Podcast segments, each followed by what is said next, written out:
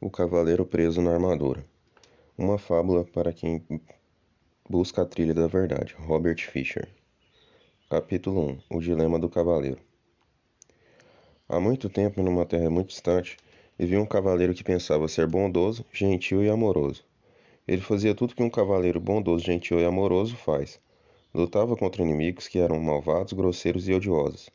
Matava dragões e resgatava donzelas formosas em apuros. Nos períodos em que não havia muito o que fazer, ele tinha o terrível hábito de resgatar donzelas, mesmo quando elas não queriam ser resgatadas. Por isso, embora muitas damas lhe fossem gratas, outras tantas estavam furiosas com ele.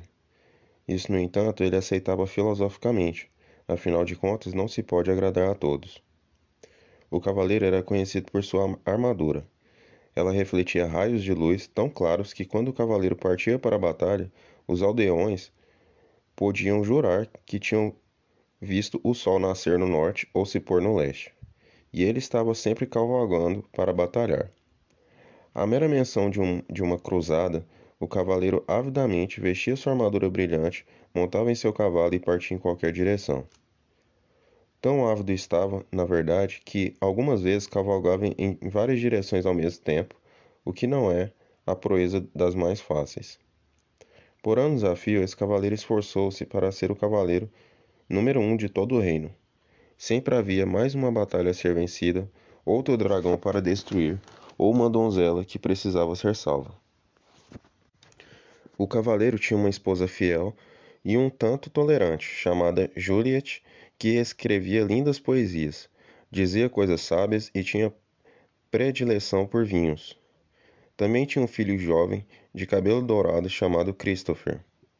O cavaleiro esperava que um dia seu filho viesse a se tornar um corajoso cavaleiro. Juliet e Christopher pouco viam o cavaleiro, pois quando não estava no campo de batalha, matando dragões ou resgatando donzelas, estava ocupado experimentando a armadura e admirando o lustre dela. Com o passar do tempo, o cavaleiro tornou-se tão enamorado de sua armadura que começou a usá-la para jantar e muitas vezes para dormir. Algum tempo depois ele nem mais se importava em tirá-la. Pouco a pouco sua família se esqueceu de sua aparência sem a armadura. Às vezes Christopher per perguntava a sua mãe como era seu pai. Então Juliet levava o menino até a lareira e apontava para um retrato do cavaleiro acima dela. Olha o seu pai, ela suspirava. Uma tarde, enquanto contemplava o retrato, Christopher disse a sua mãe: Queria poder ver o papai em pessoa. Você não pode ver tudo, exclamou Juliet. Sua impaciência aumentava por ter apenas uma foto para lembrar o rosto do seu marido, e ela estava cansada de ter seu sono perturbado pelo ranger da armadura. Quando estava em casa e não totalmente envolvido com a armadura, o cavaleiro costumava proferir monólogos sobre os seus atos de heroísmo. Raramente Juliet e Christopher conseguiam lhe dirigir a palavra. Quando o faziam, ele os interrompia, fechando a viseira ou indo abruptamente para a cama. Um dia Juliet desafiou o marido. Penso que você ama essa armadura mais do que a mim. Isso não é verdade, respondeu o cavaleiro. Será que não o amo o bastante? Eu a resgatei daquele dragão e a coloquei nesse elegante castelo com pedras de parede a parede. O que você amou? disse Juliet, mirando através da viseira para poder ver os olhos do cavaleiro. Foi a ideia de me resgatar. Você não me amava de verdade naquela ocasião, e não me ama de verdade agora. Eu amo você de verdade, insistiu o cavaleiro, abraçando-a desajeitadamente em sua armadura fria e dura e quase quebrando as costelas dela. Então tire essa armadura para eu ver, para que eu possa ver quem você realmente é, ela exigiu.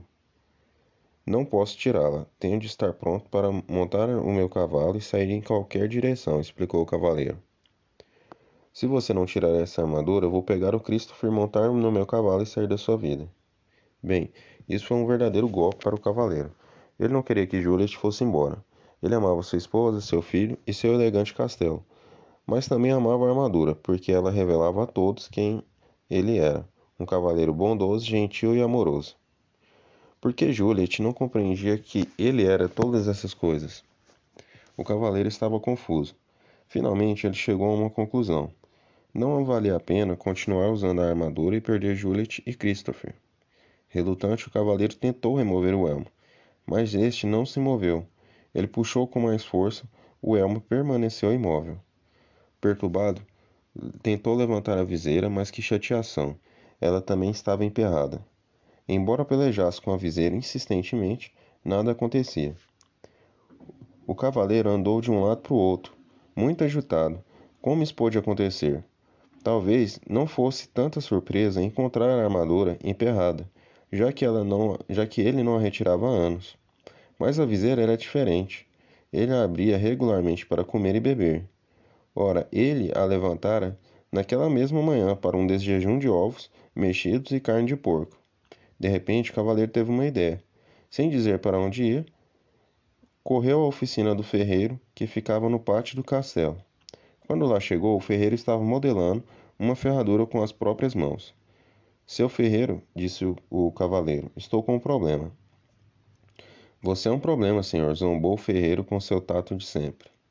O cavaleiro, que normalmente gostava de fazer troça, olhou-o furiosamente. Não estou com disposição para suas gracinhas agora. Estou preso nessa armadura, ele vociferou, enquanto batia com o pé, coberto de aço, pisando acidentalmente no dedão de pé do ferreiro. O ferreiro soltou um urro, e esquecendo momentaneamente que o cavaleiro era seu patrão, aplicou-lhe um golpe, um violento golpe no elmo. O cavaleiro sentiu apenas uma pontada de desconforto. O elmo não saiu do lugar. Tente de novo, ordenou o cavaleiro, sem atentar para o fato de que o ferreiro agira, agira movido pela raiva. Com prazer, o ferreiro concordou. Segurando vingativamente um martelo que estava à mão e desferindo uma vigorosa martelada sobre o elmo do cavaleiro, o golpe não deixou nem marca. O cavaleiro estava aflito. O ferreiro era de longe o homem mais forte do reino. Se ele conseguia retirá-lo, se ele não conseguia retirá-lo de dentro da armadura, quem conseguiria? Sendo um homem gentil, exceto quando o dedão de seu pé era pisado, o ferreiro percebeu o pânico do cavaleiro e foi solidário. Suas condições são bastante adversas, cavaleiro, mas não desista. Volte amanhã, depois que eu estiver descansado. Você me pegou no final de um dia estafante. O jantar naquela noite foi tumultuado. Juliet, cada vez mais aborrecida, enquanto empurrava os pedaços de alimentos que amassara através dos orifícios da viseira do cavaleiro, a certa altura da refeição, este lhe contou que o ferreiro tentava fender a armadura, mas sem sucesso. Não acredito em você, seu desmiolado rangente, ela exclamou, esmagando contra o elmo o prato de pombo cozido cheio até a metade. O cavaleiro nada sentiu. Somente quando o molho começou a pingar diante das armaduras para os olhos da viseira, foi que se deu conta de que tinha sido golpeado na cabeça. Ele também, à tarde, mal sentira a martelada do ferreiro. Ao pensar sobre isso, percebeu que a armadura realmente o impedia de sentir muita coisa, e ele a usava há tanto tempo que tinha esquecido como a vida era antes sem ela. O cavaleiro estava chateado porque Juliet não acreditava que ele estava tentando retirar a armadura. Ele e o ferreiro haviam tentado e continuavam empenhados nisso há vários dias seguidos sem obter sucesso. A cada dia o cavaleiro ficava mais desanimado e Juliet mais distante. Finalmente ele teve que admitir que os reforços do ferreiro eram em vão. O homem mais forte do reino, realmente, não consegue nem dar conta dessa sucata de aço. O, ca o cavaleiro gritou, frustrado. Quando o cavaleiro voltou a casa, Juliet se desentendeu com ele. Seu filho não tem mais que um retrato como pai, e eu estou cansado de falar com uma viseira fechada. Nunca mais vou lhe dar comida pelos buracos, buracos dessa coisa nojenta. Esse foi o último naco de carneiro que amassei. Não é minha culpa se fiquei preso nessa armadura. Eu tinha de usá-la, pois só assim estaria pronto para a luta. De outro jeito, poderia conseguir bons castelos e cavalos para você e Christopher. Não fez isso por nossa causa, argumentou Juliet. Você fez isso para você mesmo. O cavaleiro sentiu o coração partido, porque sua mulher parecia não amá-lo mais. Ele temia que, se não retirasse logo a armadura, Juliet e Christopher fossem embora de verdade. Ele não tinha de tirar a armadura, mas não sabia. Ele tinha que tirar a armadura, mas não sabia como fazê-lo. Ele descartava uma ideia após a outra, achando que não iriam funcionar. Alguns desses planos eram sem dúvidas perigosos. Sabia que qualquer cavaleiro que pensasse em retirar sua armadura derretendo-a como uma tocha, congelando-a e pulando no fosso enregelado, enregelado que circuncidava o castelo, ou explodindo-a com um canhão, precisava muito de ajuda. Em algum lugar deve haver alguém que possa me ajudar a retirar essa armadura. É claro que iria sentir falta de Juliet, de Christopher e de seu elegante castelo. Ele também receava que, na sua ausência, Juliet pudesse se namorar com outro cavaleiro. Algum disposto a retirar sua armadura na hora de dormir e cumprir seu papel de pai para Christopher. Todavia, o cavaleiro tinha de partir. Então, cer certa manhã, bem cedo, montou no seu cavalo e saiu cavalgando. Não ousou olhar para trás com medo de que pudesse mudar de ideia. No caminho de saída da província, o cavaleiro parou de se despedir, parou para se despedir do rei, que era muito bom para ele. O rei vivia num imenso castelo situado no topo de uma colina, numa região afortunada. Ao atravessar a ponte levadiça e entrar no pátio, viu o bobo da corte sentado nas pernas, sentado de pernas cruzadas, tocando uma flauta de bambu. O bobo era chamado Bolsa Alegre, porque trazia nos ombros uma linda bolsa com as cores do arco-íris repleta com toda espécie de objetos que faziam as pessoas sorrir ou sentir alegria. Havia cartas estranhas que ele, que ele usava para prever o futuro, conto de cores brilhantes que ele fazia aparecer e desaparecer, e algumas marionetes pequenas e engraçadas que manipulava para jocosamente insultar suas plateias. Oi, Bolsa Alegre, disse o cavaleiro. Vim me despedir do rei. O bobo olhou para cima o rei saiu pelo mundo afora. Não há nada mais que ele possa lhe dizer agora. Para onde ele foi? perguntou o cavaleiro. De uma nova cruzada foi cuidar. Se esperar por ele, irá se atrasar. O cavaleiro ficou desapontado por não encontrar o rei e chateado por não poder unir, unir-se a ele na cruzada. Oh, ele suspirou. Posso morrer de fome dentro dessa armadura. Sei que o rei demora a voltar. Talvez ele nunca o veja novamente. O cavaleiro sentiu claramente como se afundasse na cela, mas é claro, a sua armadura não permitira que isso acontecesse. Bem, se, se não é você uma triste visão, nem todo o seu poder pode mudar a sua condição. Não estou achando a menor graça dessas suas rimas debochadas, vociferou o cavaleiro, rígido em sua armadura. Será que você não pode ao menos uma vez levar a sério o problema de alguém? Com uma voz clara e lírica, Bolsa Alegre cantou: Problemas nunca me deixam balançando. São oportunidades que estão chegando. Você cantaria uma diferente canção, se fosse você que estivesse entalado aqui dentro, resmungou o cavaleiro. Bolsa Alegre retrucou: Estamos todos presos em algum tipo de armadura. Apenas mais fácil de encontrar é a sua. Não tenho tempo para ficar aqui ouvindo as suas besteiras. Tenho de encontrar um jeito de me livrar dessa armadura. Com isso, o cavaleiro cutucou sua montaria com o joelho para seguir em frente, mas Bolsa Alegre o chamou. Cavaleiro, existe alguém que lhe pode ajudar. Trazer seu verdadeiro eu diante do olhar. O cavaleiro fez seu cavalo parar e, excitado, voltou-se para Bolsa Alegre. Você conhece alguém que pode me tirar dessa armadura? Quem é essa pessoa? O mago Merlin você precisa encontrar. Então descobrirá como se libertar. Merlin. O único Merlin que ouvi falar foi o grande sábio mestre do rei Arthur. Sim, sim, sua fama tem esse apreço. Esse é o único e mesmo Merlin que conheço. Mas não pode ser, exclamou o cavaleiro. Merlin e Arthur viveram há muito tempo. Isso é verdade, mas ele está vivo e bem. A morada do sábio fica nas florestas além. Mas são tão vastas essas florestas, disse o cavaleiro, como o encontrarei por lá? Bolsa Alegre sorriu. Dias, semanas ou anos, nunca se sabe ao certo. Quando o discípulo estiver pronto, o mestre estará por perto. Não posso esperar que Merlin apareça. Vou sair no encalço dele, disse o cavaleiro. Agradecido, ele esticou o braço e apertou a mão de Bolsa Alegre, quase esmagando os dedos do bobo com sua manopla.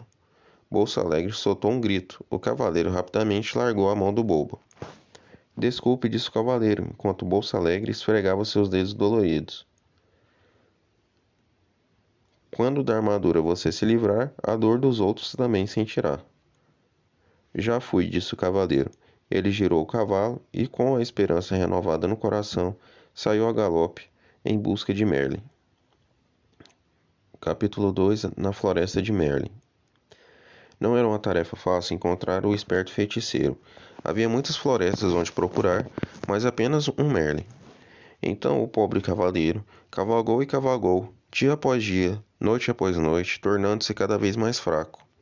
Enquanto cavalgava através das florestas sozinho, percebeu que desconhecia tantas coisas. Ele sempre se imaginara muito sábio, mas não se sentia nem um pouco sabido, tentando sobreviver na floresta. Relutante, admitiu para si mesmo que sequer sabia diferenciar os frutos venenosos dos comestíveis. Por isso, comer um jogo de por isso comer era um jogo de roleta russa. Beber não era menos arriscado. O cavaleiro tentou enfiar a cabeça dentro de um córrego, mas seu elmo se encheu de água por duas vezes. Quase se afogou. Como se isso já não fosse ruim o bastante, ele estava perdido desde que entrara na floresta. O cavaleiro não sabia distinguir norte de sul ou leste de oeste. Felizmente seu cavalo sabia. Depois de meses buscando em vão, sentia-se totalmente desanimado. Embora tivesse percorrido, percorrido muitas léguas, o cavaleiro ainda não havia encontrado Merlin. O que o fazia sentir-se pior era o fato de que nem ao menos saber que distância uma légua representava. Certa manhã, acordou sentindo-se mais fraco do que de costume e com uma sensação estranha. Foi nessa manhã que encontrou Merlin. O cavaleiro reconheceu o mago imediatamente. Ele estava sentado debaixo de uma árvore, trajando um longo manto branco. Animais da floresta estavam reunidos à volta dele, e havia pássaros empoleirados sobre seus ombros e braços. O cavaleiro balançou a cabeça melancolicamente de um lado para o outro, e a armadura rangia com o movimento. Ele pensava como era possível que todos esses animais encontrassem Merlin tão facilmente, se para, para mim era tão difícil. Exausto, o cavaleiro desmontou do cavalo. Estive procurando por você, ele disse ao mago. Há meses que estou perdido. Toda a sua vida, corrigiu o mago, arrancando com os dentes um pedaço de cenoura e repartindo-o com o coelho que estava mais próximo. O cavaleiro enrijeceu. Não vim de tão longe para ser insultado. Quem sabe você sempre tenha considerado a verdade um insulto, disse Merlin, compartilhando a cenoura com alguns dos outros animais. O cavaleiro não ficou muito feliz com esse comentário, mas estava fraco demais, com fome e sede para montar novamente em seu cavalo e sair cavalgando. Em vez disso, deixou cair sobre a grama seu corpo aprisionado em metal. Merlin olhou para ele com compaixão e disse: Você é um grande felizardo. Está fraco demais para fugir. O que quer dizer com isso? perguntou o cavaleiro. Merlin sorriu em resposta. Uma pessoa não pode fugir e aprender ao mesmo tempo ela precisa permanecer algum tempo no mesmo lugar. Ficarei aqui somente o tempo necessário para aprender a me livrar dessa armadura, disse o cavaleiro. Quando você aprender isso, afirmou Merlin, nunca mais precisará montar em seu cavalo e sair cavalgando em todas as direções. O cavaleiro estava muito, muito cansado para questionar isso. De algum modo, sentiu-se confortado e pegou no sono prontamente. Quando acordou, Viu Merlin e os animais que estavam à sua volta. Tentou sentar, mas estava sem forças. Merlin lhe ofereceu um cálice prateado que continha um líquido de cor estranha. Beba isso, ele ordenou. O que é isso? perguntou o cavaleiro, olhando para o cálice com suspeita. Claro, é por isso que, ve que veste essa armadura. Como estava com muita sede, o cavaleiro preferiu não contrariar o mago. Está bem, eu bebo. Despede através da viseira. Isso não, disse Merlin. Esse líquido é precioso demais para ser desperdiçado. Ele então arrancou um bambu, colocou uma ponta dentro do cálice e enfiou-a por outro, outro por um dos orifícios da viseira do cavaleiro. Que grande ideia, disse o cavaleiro. Chamo isso de canudo, replicou Merlin. Por quê? Por que não? O cavaleiro encolheu os ombros e sorveu a bebida com o canudo. Os primeiros goles pareciam amargos, os seguintes mais agradáveis e os últimos absolutamente deliciosos. Agradecido, o cavaleiro devolveu o cálice a Merlin. Você deveria colocar esse produto à venda. Poderia vender jarros dele. Merlin apenas sorriu. O que é essa bebida? perguntou o cavaleiro. Vida, respondeu Merlin. Vida? Sim, disse o sábio mago. Não parecia amargo no início. E depois, enquanto você provava mais, não ia se tornando agradável? O cavaleiro concordou. Sim, e os últimos goles eram absolutamente deliciosos. Foi quando você começou a aceitar o que estava bebendo. Você quer dizer que a vida é boa quando a aceitamos? perguntou o cavaleiro. E não é, replicou Merlin, levantando uma sobrancelha em sinal de divertimento. Você espera, você espera que eu aceite toda essa pesada armadura? Ah, disse Merlin. Você não nasceu com ela. Foi você quem a vestiu. Será que alguma vez já se perguntou por quê? Por que não? retorquiu o cavaleiro irritado. Nessa altura sua armadura começava a doer. Ele não estava acostumado a pensar dessa maneira. Você terá condições de pensar melhor quando recuperar suas forças, disse Merlin. Com isso, o mago bateu as mãos e os esquilos carregando nozes em suas pequenas bocas enfileiraram-se diante do cavaleiro. Um de cada vez, os esquilos subiram até o ombro dele e, após quebrarem e mascarem as nozes, enfiaram os pedaços pela viseira do cavaleiro. Os coelhos fizeram a mesma coisa com cenouras, e o veado esmagou raízes e frutos para o cavaleiro comer. Claro que esse método de alimentação nunca seria aprovado pelo Departamento de Saúde de nenhum reino. O que mais, porém, um cavaleiro preso em sua armadura e no meio de uma floresta poderia fazer? Os animais alimentavam o cavaleiro regularmente, e Merlin lhe dava largas taças de vida para beber através do canudo. Lentamente o cavaleiro foi imperando as forças, e suas esperanças começavam a se renovar. Todos os dias ele fazia a mesma pergunta a Merlin: Quando vou sair dessa armadura? Todos os dias Merlin respondia: Paciência, faz muito tempo que você a usa, não dá para se livrar dela da noite para o dia. Certa noite, os animais e os cavaleiros ouviam o mago tocar no seu alaúde os últimos sucessos dos trovadores. Após aguardar que Merlin terminasse de tocar, ouça essa dos tempos antigamente, quando os cavaleiros eram corajosos e as donzelas insensíveis. O cavaleiro fez uma pergunta em sua mente: Você realmente foi o mestre do rei Arthur? A face do mago se iluminou. Sim, fui professor de Arthur, ele disse. Mas como é possível você ainda estar vivo? Arthur viveu séculos atrás, exclamou o cavaleiro.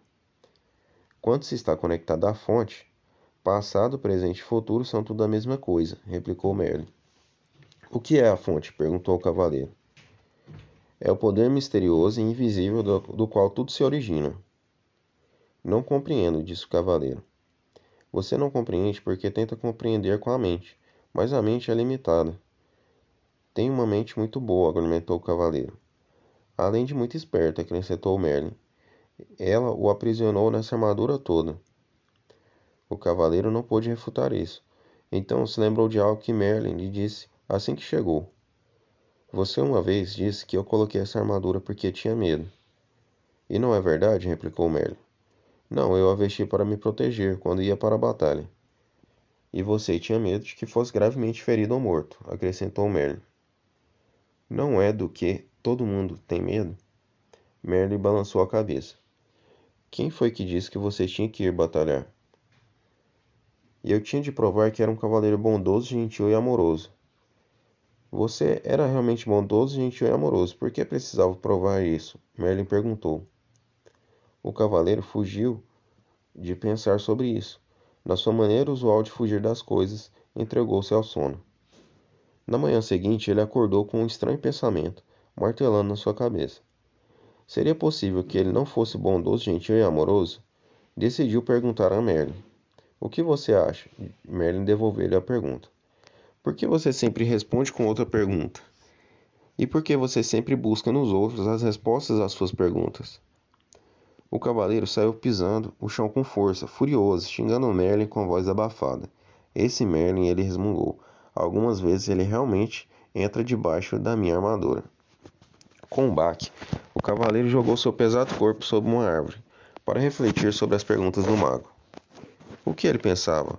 Será? Disse ele em uma voz alta para ninguém em particular. Que eu não sou bondoso, gentil e amoroso? Pode ser, disse uma voz tênue. Caso contrário, por que ele estaria sentado na minha cauda? O que? O cavaleiro olhou para o chão ao seu lado e percebeu um pequeno esquilo sentado ao lado dele. Isso é, ele podia ver a maior parte do corpo do esquilo. A cauda estava escondida. Oh, desculpe, disse o cavaleiro, movendo rapidamente a perna para que pudesse o esquilo reaver sua cauda. Espero não ter machucado e não consigo enxergar muito bem com essa viseira na minha frente. Não tenho dúvida disso, replicou o esquilo, sem qualquer ressentimento na voz. É por isso que você tem de ficar pedindo desculpas às pessoas depois de machucá-las. O que me irrita mais que um mago atrevido é um esquilo atrevido, resmungou o cavaleiro, e eu não tenho de ficar aqui e falar com você. Ele começou a pelejar contra o peso da armadura para tentar colocar-se em pé. Subitamente espantado, ele deixou escapar. Ei, você e eu estamos conversando. Um tributo à minha boa natureza, reputou o esquilo, considerando que você sentou na minha cauda. Mas os animais não falam, disse o cavaleiro. Oh, com certeza falamos, disse o esquilo. As pessoas é que não escutam. O cavaleiro balançou a cabeça desnorteado. Você já falou comigo antes? Certamente toda vez que eu quebrava uma noz e enfiava através da sua viseira. Como é possível que eu esteja ouvindo você agora se antes não ouvia? Admiro uma mente inquisitiva, comentou o esquilo. Mas será que você nunca aceita as coisas como elas são? Simplesmente porque é assim? Você está respondendo as minhas perguntas com outras perguntas, disse o cavaleiro. É tempo demais que você tem passado junto de Merlin. E você não está não tem estado junto dele tempo suficiente. O esquilo chicoteou de leve o cavaleiro com a cauda e surgiu ligeiro por uma árvore. Espere, qual o seu nome? O cavaleiro perguntou ao esquilo. Esquilo. Ele respondeu muito simplesmente e desapareceu em meio aos galhos das, dos mais altos. Surpreso, o cavaleiro balançou a cabeça. Será que tudo não passa de imaginação? Nesse momento ele viu Merlin se aproximando. Merlin, eu tenho de ir embora. Estou começando a falar com esquilos. Esplêndido, replicou o mago. O cavaleiro parecia preocupado. O que você quer dizer com esplêndido? Apenas isso, você está se tornando sensível o bastante para sentir as vibrações dos outros. O cavaleiro estava obviamente confuso. Então Merlin continuou a explicar. Você não falou com o esquilo em palavras, mas sentiu as vibrações dele e as transformou em palavras. Mal posso esperar o dia em que você começará a falar com as flores.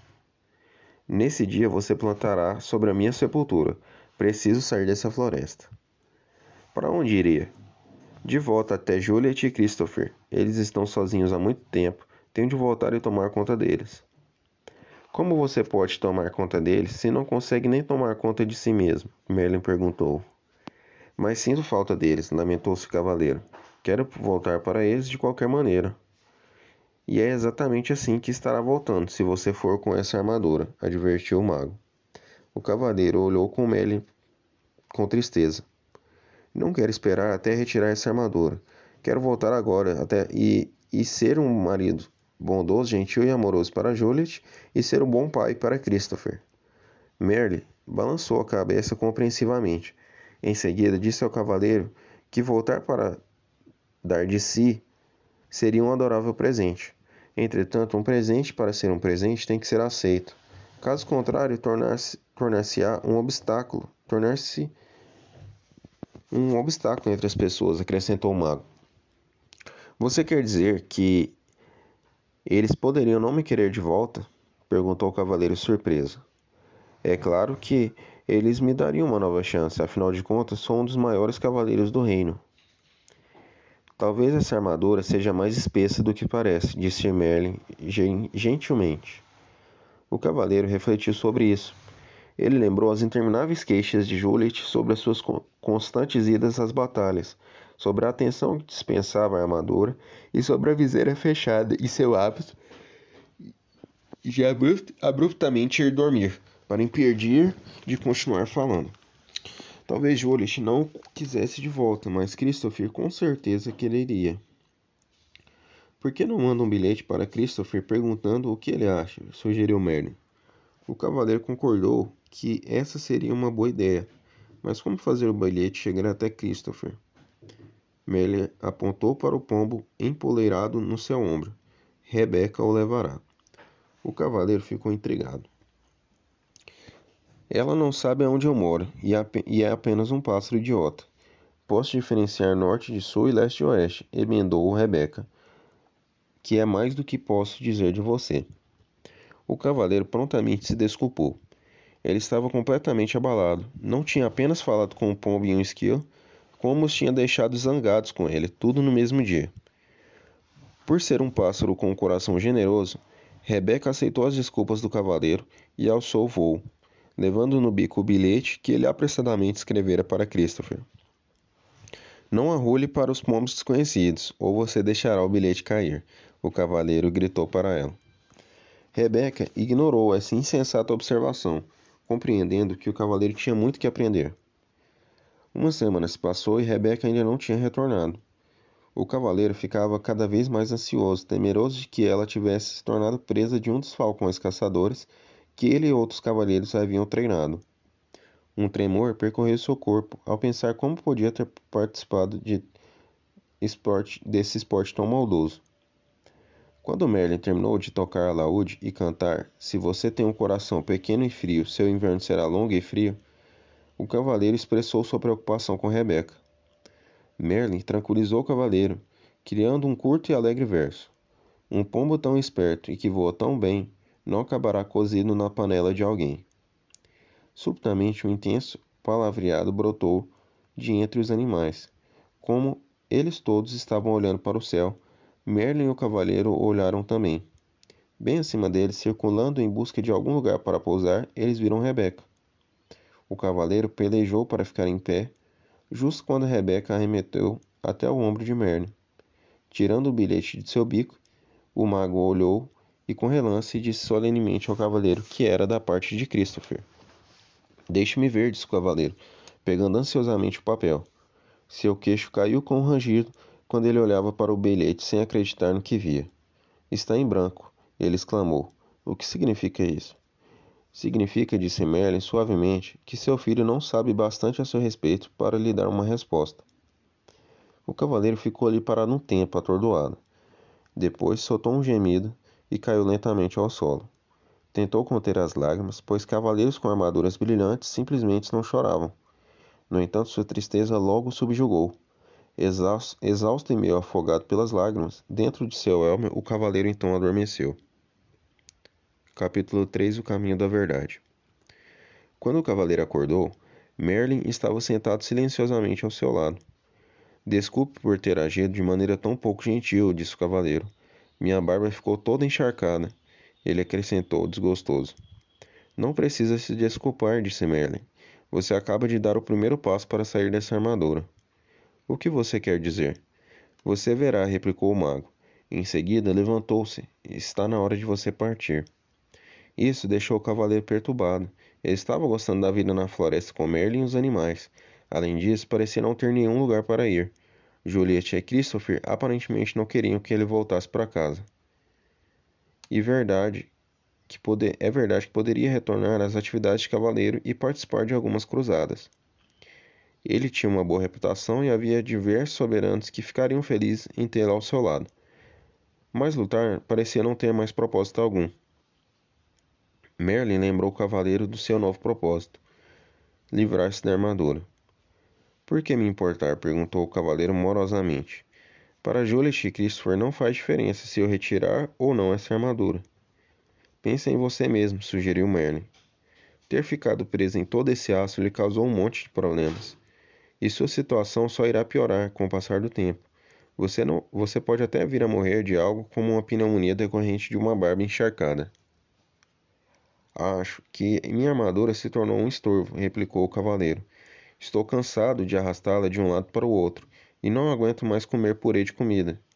Por falar nisso, não consigo nem coçar minhas costas quando tenho vontade. E faz quanto tempo desde quando você sentiu pela última vez o calor de um beijo, a fragrância de uma flor, ou ouviu o som de uma melodia bonita sem que essa armadura se interpusesse no caminho? Nem me lembro, resmungou o cavaleiro tristemente. Você está certo, Merlin. Tenho de retirar essa armadura para mim mesmo. Você não pode continuar a viver e a pensar como fazia no passado, continuou Merlin. Essa é a principal razão por que ficou encarcerado nessa prisão de aço. Mas como conseguirei mudar tudo isso? perguntou o cavaleiro inquieto. Não é tão difícil como pode parecer. Merlin explicou, conduzindo o cavaleiro até uma trilha. Esse foi o caminho que você percorreu para, che para chegar a essa floresta. Não percorri nenhum caminho, disse o cavaleiro. Estive perdido durante meses. É comum as pessoas não terem consciência do caminho que estão seguindo, replicou Merlin. Você quer dizer que este caminho estava aqui, mas eu não conseguia vê-lo? Sim, e você pode voltar por ele, se quiser. Mas ele conduz a desonestidade, ganância, ódio, ciúme, medo e ignorância. Você está dizendo que eu sou todas essas coisas? O cavaleiro perguntou, indignado. Às vezes você é alguma delas, Merlin admitiu sossegadamente. O mago então apontou para outra trilha. Ela era mais estreita que a primeira e bastante íngreme. Parecia uma subida em tanto, observou o cavaleiro. Ele disse: É o caminho da verdade. Ele tornou-se mais íngreme à medida que se aproxima do cume de uma montanha que fica lá longe. O cavaleiro olhou para aquela trilha escarpada sem entusiasmo. Não sei se vale a pena. O que vou ganhar quando atingir o topo? É o que você vai perder, Merlin explicou. A armadura. O cavaleiro ponderou sobre isso. Se retornasse pelo caminho que tinha percorrido antes, não havia esperança de remover a armadura, e ele provavelmente morreria de solidão e fadiga. Parecia que a única maneira de se livrar da armadura era seguir pela, pelo caminho da verdade. Mas assim ele podia, poderia morrer, tentando escalar aquele, aquela encosta tão íngreme. O cavaleiro olhou para o difícil caminho à frente. Depois olhou para o aço que cobria seu corpo. Está bem, ele disse resignado. Tentarei o caminho da verdade. Merlin gostou. A decisão de seguir por uma trilha desconhecida com essa armadura pesada, atravacando o seu caminho, requer muita coragem, destacou o mago. O cavaleiro sabia que era melhor começar imediatamente ou poderia mudar de ideia. Vou pegar o meu fiel cavalo, ele disse. Oh não, disse Merlin, balançando a cabeça. Há trechos no caminho que estão estreitos demais para, para um cavalo passar. Você terá que ir a pé. Perplexo, o cavaleiro se estatelou sobre uma pedra. Acho que prefiro morrer com a barba encharcada ele disse com sua coragem, esvanecendo rapidamente. Você não viajará sozinho, Merlin lhe disse. Esquilo o acompanhará. O que você espera que eu faça? Que eu faça? Que monte nas costas do esquilo? Perguntou o cavaleiro, temendo o pensamento de fazer aquela árdua viagem com um animal de fala esperto. Talvez você não possa montar sobre mim, disse o esquilo, mas vai precisar de mim para ajudá-lo a comer. Quem mais vai mastigar nozes para você e empurrá-la através da viseira? Rebeca, que ouvira a conversa de uma árvore próxima, sobrevoou o cavaleiro e pousou no seu ombro. Também vou com você.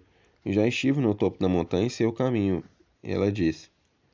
A disposição dos dois animais em ajudar conferiu ao cavaleiro a, a mais coragem, a coragem de que ele necessitava. Bem, não é incrível, ele disse a si mesmo. Um dos cavaleiros de elite do reino precisando ser encorajado por um esquilo e um pássaro. Ele fez um esforço para ficar em pé, sinalizando a Merlin que estava pronto para começar a sua viagem.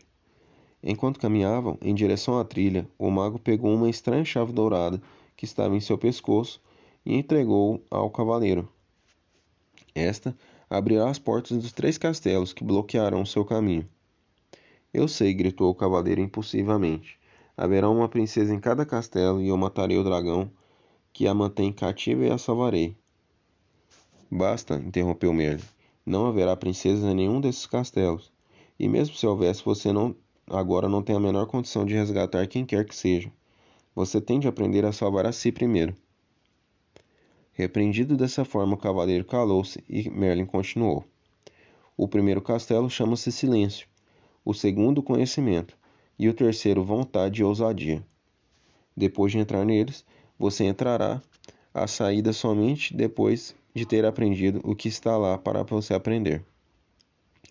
Do ponto de vista do cavaleiro, isso não parecia ter alguma compara... não parecia ser... ter graça alguma comparado com o salvamento das princesas. Além disso, no momento, visitas a castelos realmente não o atraíam muito. Por que não posso simplesmente contornar os castelos? Ele perguntou amoado. Se fizer isso, você se extraviará do caminho e com certeza se perderá. O único meio de chegar ao topo da montanha é atravessando esses castelos, Merlin disse com firmeza. O cavaleiro suspirou profundamente enquanto mantinha um olhar fixo na trilha estreita e íngreme à sua frente. Ele desaparecia entre as altas árvores que se destacavam contra um agrupamento de nuvens baixas. Pressentiu que essa jornada seria muito mais difícil do que uma cruzada. Merlin sabia que o cavaleiro estava pensando. Sim, ele concordou. Há uma outra batalha a ser travada no caminho da verdade. A luta será sempre aprender a amar a si mesmo. Como farei isso? perguntou o cavaleiro. Para começar, você tem que aprender a se conhecer, respondeu Merlin. Essa batalha não pode ser vencida com a sua espada, portanto você pode deixá-la aqui. O olhar gentil de Merlin pousou sobre o cavaleiro por um instante, depois ele acrescentou: Se você acrescentar algo com que não consiga lidar, basta me chamar que eu irei. Você quer dizer que pode aparecer em qualquer lugar que eu esteja? Qualquer mago que se respeita pode fazer isso, Merlin respondeu, e em seguida desapareceu. O cavaleiro estava assombrado. Ora, ora, ele, ele sumiu. Esquilo concordou. Algumas vezes ele faz realmente coisas do arco da velha. Vocês vão desperdiçar toda a energia falando. Rebeca os repreendeu. Vamos em frente. O elmo do cavaleiro rangeu enquanto ele assentia com a cabeça. Eles começaram a marcha com o esquilo na frente e o cavaleiro com Rebeca no ombro, atrás. De repente, de tempos em tempos, Rebeca voava em missão de reconhecimento e voltava para relatar o que viram. Após algumas horas, o cavaleiro desmoronou, exausto e dolorido. Não estava acostumado a viajar de armadura sem estar montado no cavalo. Como já estava quase escuro, Rebeca e Esquilo decidiram que poderiam parar ali para passar a noite. Rebeca voou entre os arbustos e voltou com alguns frutos, que empurrou atrás dos orifícios da viseira do cavaleiro. Esquilo foi até um riacho próximo e encheu algumas cascas de nozes com água, que o cavaleiro bebeu por meio do canudo que Merlin lhe dera. Cansado demais para permanecer acordado e esperar as nozes que Esquilo ainda preparado, o cavaleiro adormeceu. Ele foi acordado na manhã seguinte pelo brilho do sol nos seus olhos. Desacostumados com o clarão, ele semicerrou os olhos. Nunca antes sua viseira havia permitido a passagem de tanta luz. Tentava, tentava compreender esse fenômeno, quando percebeu que Rebeca e Esquilo olhavam para ele, tagarelando e murmurando excitados. Empurrando o corpo até uma posição sentada, subitamente se deu conta de que conseguia ver mais do que no dia anterior e podia sentir o frescor do ar de encontro ao seu rosto. Parte da viseira havia rompido e caíra. Como isso aconteceu? Ele ficou pensando. Esquilo respondeu a sua pergunta, não verbalizada. Esse pedaço enferrujou e se desprendeu. Mas como? perguntou o cavaleiro. Por causa das lágrimas do seu pranto depois que você viu a carta em branco do seu filho. O cavaleiro refletiu sobre isso. A tristeza que ele sentira fora tão profunda que a armadura não pôde protegê-lo de dela. Muito pelo contrário, suas lágrimas haviam começado a romper o aço que a circuncidava. É isso, ele exclamou. Lágrimas de sentimentos reais me libertarão dessa armadura. Ele colocou-se em pé tão rápido como há muitos anos não fazia. Esquilo, Rebeca, ele gritou. É realidade, vamos seguir o caminho da verdade. Rebeca e Esquilo estavam tão deleitados com o que estava ocorrendo ao cavaleiro que nenhum deles mencionou que aquela rima tinha sido terrível. Os três continuaram montanha acima. Era um dia especial para o cavaleiro. Ele percebia as minúsculas partículas iluminadas de sol que se filtravam através dos galhos das árvores. Olhou de perto o rosto de alguns tordos e viu que não eram todos iguais. Ele falou isso para Rebeca, que não parava de dar saltos, murmurando alegremente. Você está começando a perceber as diferenças em outras formas de vida, porque está começando a perceber as diferenças no seu interior. O cavaleiro tentou entender o que exatamente Rebeca queria dizer com isso, mas era orgulhoso demais para perguntar, pois ainda pensava que um cavaleiro deveria ser mais inteligente que um pombo. Nesse exato momento, Esquilo, que fora fazer um reconhecimento da estrada mais adiante, voltava numa carreira. O castelo do silêncio ficava na próxima subida. Excitado com a perspectiva de ver o castelo, o cavaleiro seguiu ainda mais rápido. Quando alcançou o alto da colina, já estava quase sem ar. Era verdade, um castelo emergia à frente, bloqueando completamente o caminho. O cavaleiro confessou a Esquila e Rebeca que estava desapontado. Ele esperava um, uma extravagante estrutura. Em vez disso, o Castelo do Silêncio parecia com qualquer, com qualquer outro castelo da região. Rebeca riu e disse: Quando você aprender a aceitar em vez de ter expectativas, seus desapontamentos serão menores. O cavaleiro acenou com a cabeça, sinalizando que concordava com a sabedoria contida nessas palavras. Passei a maior parte da minha vida sofrendo desapontamentos. Lembro-me de estar deitado no berço, pensando que era o bebê mais bonito do mundo. Então minha governanta olhou para mim e disse que eu tinha um rosto que somente uma mãe poderia amar. Acabei desapontado comigo por ser feio ao invés de bonito. E desapontado com a governanta por ela ser tão rude. Se tivesse aceitado verdadeiramente que era bonito, o que ela disse não teria sido importante, não teria tido importância. Você não ficaria desapontado, Esquila explicou. Isso fazia sentido para o cavaleiro. Estou começando a achar que os animais são mais inteligentes que os homens. O fato de poder dizer isto faz de você um ser tão inteligente, tão inteligente quanto nós, Esquilo explicou. Não acho que isso tenha a ver com ser inteligente, inteligente, disse Rebeca. Os animais aceitam e os seres humanos têm expectativas. Você nunca ouvirá um coelho dizer: Espero que o sol apareça de manhã para que eu possa para poder ir logo até o lago brincar. Se o sol não aparecer, isso não estragará o dia do coelho. Isso, ele simplesmente é feliz sendo um coelho.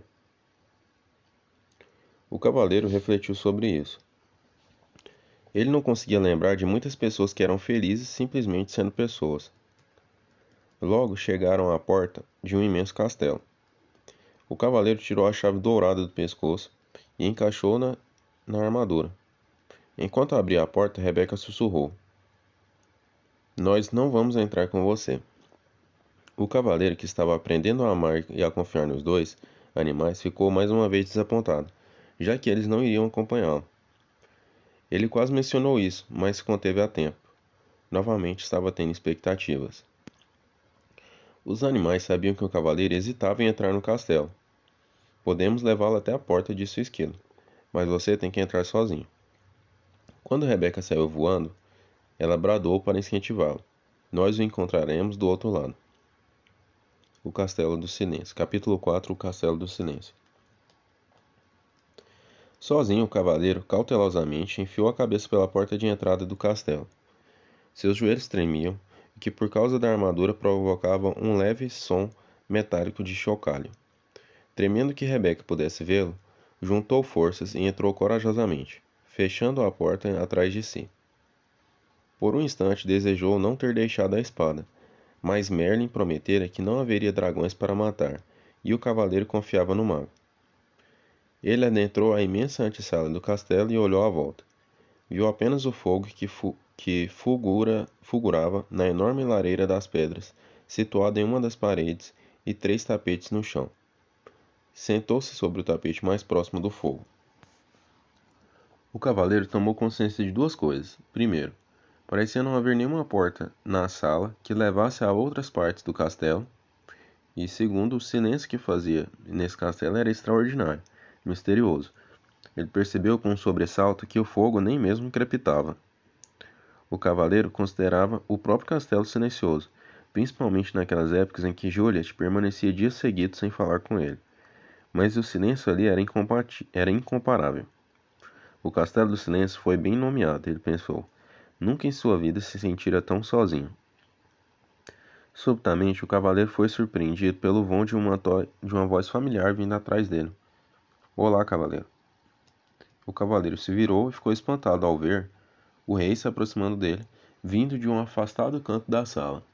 Rei, ele disse ofegante, não tinha percebido. O que o senhor faz aqui? O mesmo que você, cavaleiro, procurando a porta. O cavaleiro olhou à volta novamente. Não vejo nenhuma porta. Não é possível ver até que se compreenda, disse o rei. Quando você compreender o que há nessa sala, será capaz de ver a porta que conduz à sala seguinte. Sinceramente, espero que sim, rei, disse o cavaleiro. Estou surpreso de vê-lo aqui. Ouvi falar que o senhor estava numa cruzada. É isso que eu digo sempre que viajo pelo caminho da verdade, o rei me explicou. É mais fácil para os, para os meus súditos entenderem. O cavaleiro parecia intrigado. Todos entendem as cruzadas, disse o rei, mas muitos poucos entendem a verdade. Sim, concordou o cavaleiro. Eu mesmo não estaria nesse caminho se não estivesse aprisionado nessa armadura. A maioria de nós está aprisionada no interior de uma, de uma armadura, declarou o rei. O que o senhor quer dizer? perguntou o cavaleiro. Nós levantamos barreiras para proteger quem pensamos ser. Então um dia ficamos presos atrás das barreiras e não conseguimos mais sair. Nunca pensei que fosse ser que fosse um ser aprisionado, rei. O senhor é tão sábio, disse o cavaleiro. O rei riu pesaroso. Tenho sabedoria suficiente para saber quando estou preso e retornar aqui, para aprender mais sobre mim. O cavaleiro sentia-se imensamente encorajado, pensando que o rei talvez pudesse lhe mostrar o caminho. Diga, disse o cavaleiro, seu rosto se iluminando, será que não podemos atravessar juntos o castelo? Assim não estaremos tão sozinhos.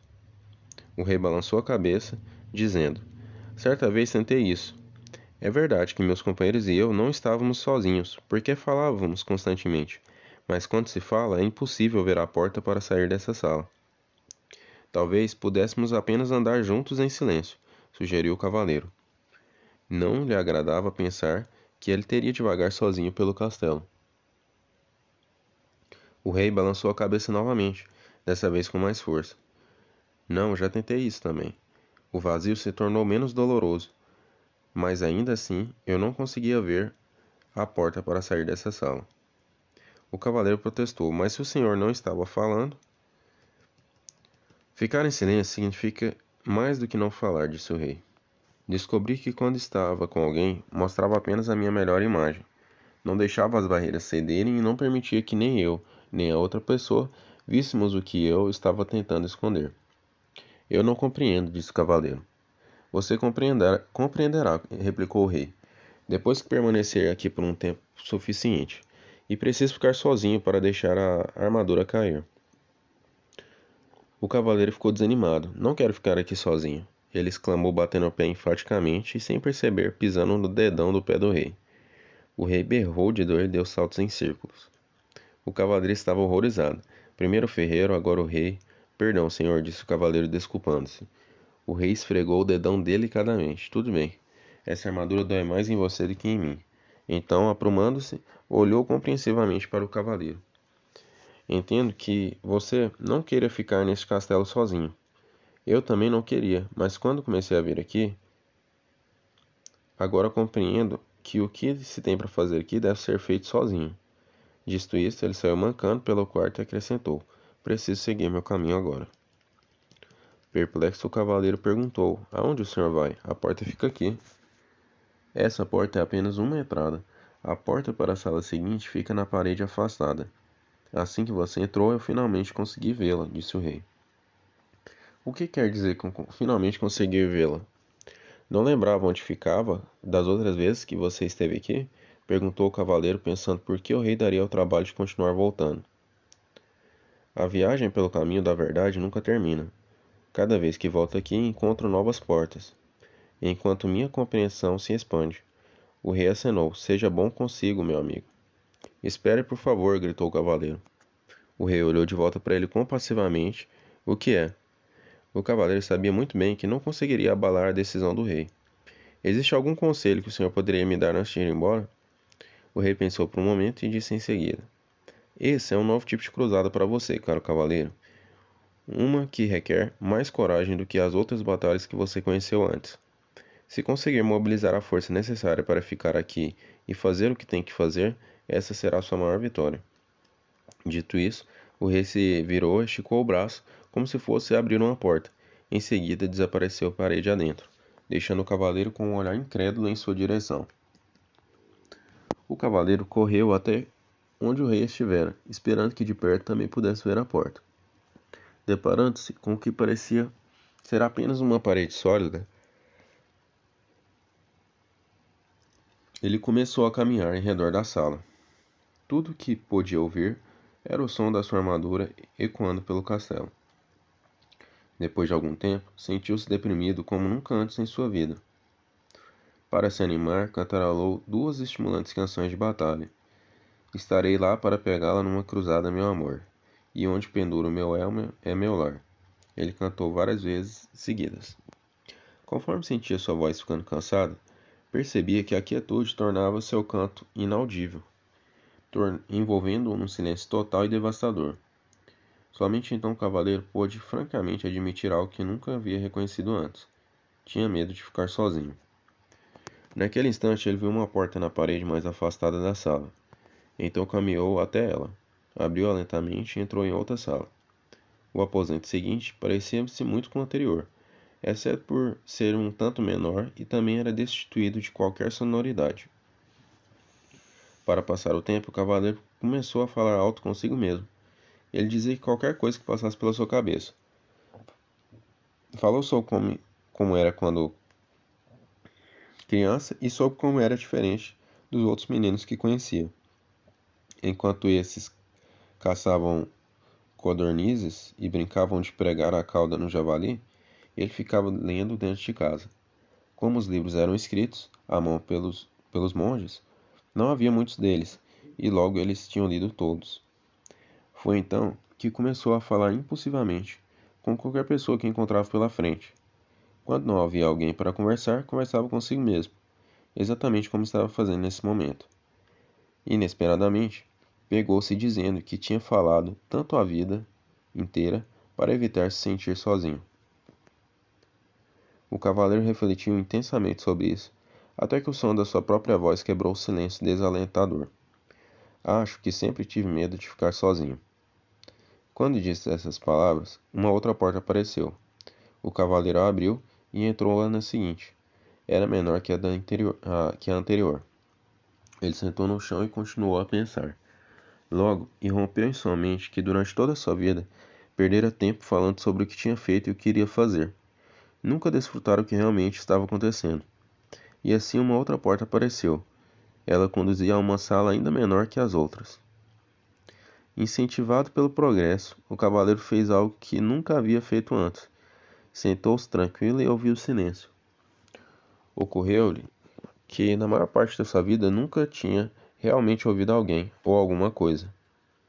O sussurro do vento, o tamborilar da chuva e o som da água dos córregos com certeza sempre estiveram presentes, mas eles nunca os ouviram de verdade. Também não ouvira Juliet quando ela tentava lhe dizer como se sentia, especialmente quando ela estava triste. Isso lembrava o cavaleiro de que ele estava triste também. De fato, uma das razões porque deixara porque passara a deixar a armadura no corpo o tempo todo era de que ela abafava o som da voz triste de Juliet. Tudo o que tinha que fazer era abaixar a viseira e com isso fazia ela se calar. Juliet devia se sentir muito solitária falando com um homem revestido de aço, tão sozinho quanto tão sozinha quanto ele, se sentia sentado nessa sala, que parecia um túmulo. Sua dor e solidão emergiram. Logo sentiu também a dor e a solidão de Juliet. Anos a fio, ele a forçava a viver, a viver em um castelo de silêncio. Começou a chorar. O cavaleiro chorou durante tanto tempo que as lágrimas transbordaram dos orifícios de sua viseira e encharcaram o tapete onde se sentara. As lágrimas fluíram até a lareira e extinguiram o fogo. De fato, a sala inteira estava começando a inundar, e se naquele momento uma outra porta não tivesse surgido na parede, o cavaleiro poderia ter se afogado. Embora estivesse exausto por causa do dilúvio, ele forçou o caminho até a porta. Abriu-a e entrou em uma sala que não era muito maior do que o estábulo onde uma vez abrigara o seu cavalo. Por que será que essas salas estão se tornando cada vez menores? Ele perguntou em voz alta. Uma voz respondeu: Porque você está fechando o cerco sobre si mesmo. Assustado, o cavaleiro olhou à volta. Ele estava sozinho, ou pelo menos pensava que estava. Quem tinha falado? Você falou, disse a voz, respondendo ao seu pensamento. A voz parecia vir de dentro dele. Seria possível? Sim, é possível, respondeu a voz. Sou o seu eu verdadeiro. Mas eu sou o seu eu verdadeiro, protestou o cavaleiro. Olhe para si mesmo, disse a voz com uma ponta de desgosto. Sentando, sentado aí no, no meio morto de fome, envolto nessa sucata com uma viseira enferrujada e ostentando uma barba ensopada, se você é o seu eu verdadeiro, ambos estamos encrencados. Agora preste atenção, disse o cavaleiro. Vivi todos esses anos sem ouvir uma única palavra sua. Agora que ouço, a primeira coisa que você diz é que você é o meu verda eu, eu verdadeiro. Por que não se manifestou antes? Tenho estado por perto há anos, replicou a voz, mas essa é a primeira vez que você fica quieto o bastante para me escutar. O cavaleiro estava confuso. Se você é meu verdadeiro eu, então diga-me, por favor, quem sou eu. A voz respondeu gentilmente. Você não pode achar que vai aprender tudo de uma vez. Por que não dorme um pouco? Está bem, disse o cavaleiro, mas antes de dormir quero saber como devo chamá-lo. Chamar-me? perguntou a voz surpresa. Ora, eu sou você. Não posso chamar você de eu. Isso me deixaria confuso. Tudo bem, me chame de Sam. Por que Sam? perguntou o cavaleiro. Por que não? veio a resposta. Você deve conhecer Merlin, disse o cavaleiro, a cabeça começando a inclinar de sono. Então seus olhos se fecharam enquanto ele mergulhava num sono profundo e sossegado. Ao acordar, o cavaleiro não sabia nem onde estava. Estava apenas consci consciência de si mesmo. O restante do mundo parecia ter desaparecido. Somente quando já estava plenamente esperto foi que percebeu que Esquilo e Rebeca estavam sentados sobre o seu peito. Como vocês entraram aqui? ele perguntou. Não estamos lá, é, lá dentro, disse Esquilo sorrindo. Você está aqui fora, Rebe Rebeca arrulhou. O cavalheiro arregalou os olhos e colocou-se em posição sentada. Ele observou a paisagem admirando. Sem dúvida, ele estava no caminho da verdade. Bem do outro lado do castelo do silêncio. Como foi que saí de lá? ele perguntou. Rebeca respondeu: Da única maneira possível. Você concebeu a saída. A última coisa que lembro, disse o cavalheiro, era que eu estava falando com. Ele se deteve. Queria contar para a esquila Rebeca, Rebeca a respeito de... a respeito de Sam, mas não era fácil explicar. Além disso, tudo poderia não ter passado de imaginação. Havia muito sobre o que refletir. O cavaleiro esticou o braço para coçar a cabeça e precisou de algum tempo para perceber que, na verdade, estava coçando a própria pele. Ele a levou ambas as manoplas à cabeça. O elmo havia se desprendido. Tocou a face e sua, e sua longa barba descuidada. Esquilo, Rebeca, ele gritou. Nós sabemos, eles disseram alegremente em uníssono. Você deve ter chorado bastante no castelo do silêncio. Chorei sim, confirmou o cavaleiro. Mas como é possível que um elmo inteiro se corroa da noite para o dia? Os animais riram alvo alvoroçadamente. Rebeca ficou ofegante dando pinotes pelo chão. O cavaleiro achou que ela ia acabar saindo do corpo. Exigiu que lhe contasse o que era assim tão engraçado. Esquilo foi o primeiro a recuperar o fôlego. Você não passou apenas uma noite no castelo. Então quanto tempo se passou? E se eu lhe dissesse que, enquanto você estava lá dentro, poderia ter facilmente juntado mais de cinco mil nozes? Eu diria que você é louco, exclamou o cavaleiro. Você permaneceu no castelo por muito, muito tempo. Afirmou Rebeca. O cavaleiro estava boquiaberto, sem poder acreditar. Olhou para o céu e, com voz estrondosa, estrondosa disse Merlin: Preciso falar com você. Disse: Merlin, preciso falar com você. Como prometeram, o mago apareceu imediatamente. Estava nu, exceto pela longa barba, e pingava de molhado. Aparentemente, o cavaleiro pegara Merlin tomando banho. Perdoe-me perdoe por essa intrusão, disse o cavaleiro, mas trata-se de uma emergência. E eu. Não faz mal, disse Merlin, interrompendo. Os magos acabam se acostumando com essas inconveniências. Ele sacudiu a barba para tirar a água. Para responder a sua pergunta, devo dizer que é verdade. Você permaneceu no castelo do silêncio por um longo tempo. Merlin nunca deixava de surpreender o cavaleiro. Como você sabia que eu ia perguntar isso? Como me conheço, posso conhecer você. Somos todos parte de um do outro, respondeu o mago. O cavaleiro refletiu um segundo. Começa a entender. Eu pude sentir a dor de Juliet porque sou parte dela? Sim, Merlin respondeu. Foi por isso que você pôde chorar com ela e também por você. Chorar por ela e também por você. Essa foi a primeira vez que você derramou lágrimas por outra pessoa. O cavaleiro disse ao mago que se sentia orgulhoso. O mago sorriu com indulgência. Não temos de sentir orgulho por sermos humanos. Isso é tão sem sentido quanto seria para Rebeca sentir orgulho por poder voar. Rebeca nasceu com asas, você nasceu com um coração, e agora está usando, simplesmente como deveria fazê-lo. Você sabe mesmo como fazer para colocar um sujeito para baixo, Merlin, disse o cavaleiro. Não quis ser duro com você. Você está indo muito bem, caso contrário nunca teria encontrado Sam. O cavaleiro sentiu-se aliviado. Então realmente o ouvi? Não foi apenas fruto da minha imaginação? Merlin achou graça. Não, Sam é real. Na verdade, um, um eu mais verdadeiro do que aquele que você tem chamado do eu durante todos esses anos. Você não está ficando maluco, apenas está começando a escutar o seu verdadeiro eu. Foi por isso que o tempo passou tão rapidamente sem que você percebesse. Não compreendo, disse o cavaleiro. Você compreenderá depois que passar pelo castelo do conhecimento. Então Merlin desapareceu antes que o cavaleiro pudesse fazer mais perguntas. Capítulo 5 O Castelo do Conhecimento O cavaleiro, Esquilo e Rebeca recomeçaram a caminhada pelo caminho da verdade, em direção ao Castelo do Conhecimento. Eles pararam apenas duas vezes naquele dia, um para comer e outro para o cavaleiro raspar a sua barba descuidada e cuidar do seu longo cabelo com a borda afiada de sua manopla. Ele parecia e se sentia muito melhor depois que isso foi feito, e estava mais livre agora do que jamais estivera antes. Sem o elmo, podia comer nozes sem precisar da ajuda do esquilo. Embora tivesse apreciado a técnica salva-vidas, ele não a considerava realmente uma forma graciosa de viver. Também podia se alimentar com frutas e raízes com que tinha se acostumado, Nunca mais comeria pombos ou qualquer outra ave ou carne outra vez, porque compreendeu que, que fazer isso seria literalmente ter amigos para jantar. Pouco antes do cair da noite, o trio arrastou-se morro acima e contemplou o castelo do conhecimento à distância. Ele era maior do que o castelo do silêncio, e sua porta era feita de ouro maciço. Esse era o maior castelo que o cavaleiro já havia visto, maior ainda que aquele que o rei havia construído para si.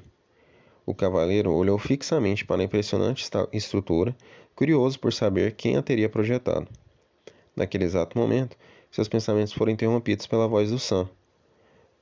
O castelo do conhecimento foi projetado pelo próprio universo, a fonte de todo o conhecimento.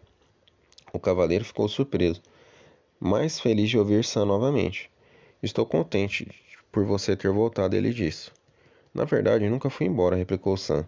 Lembre-se de que eu sou você. Porque, por favor, não quero passar por isso novamente.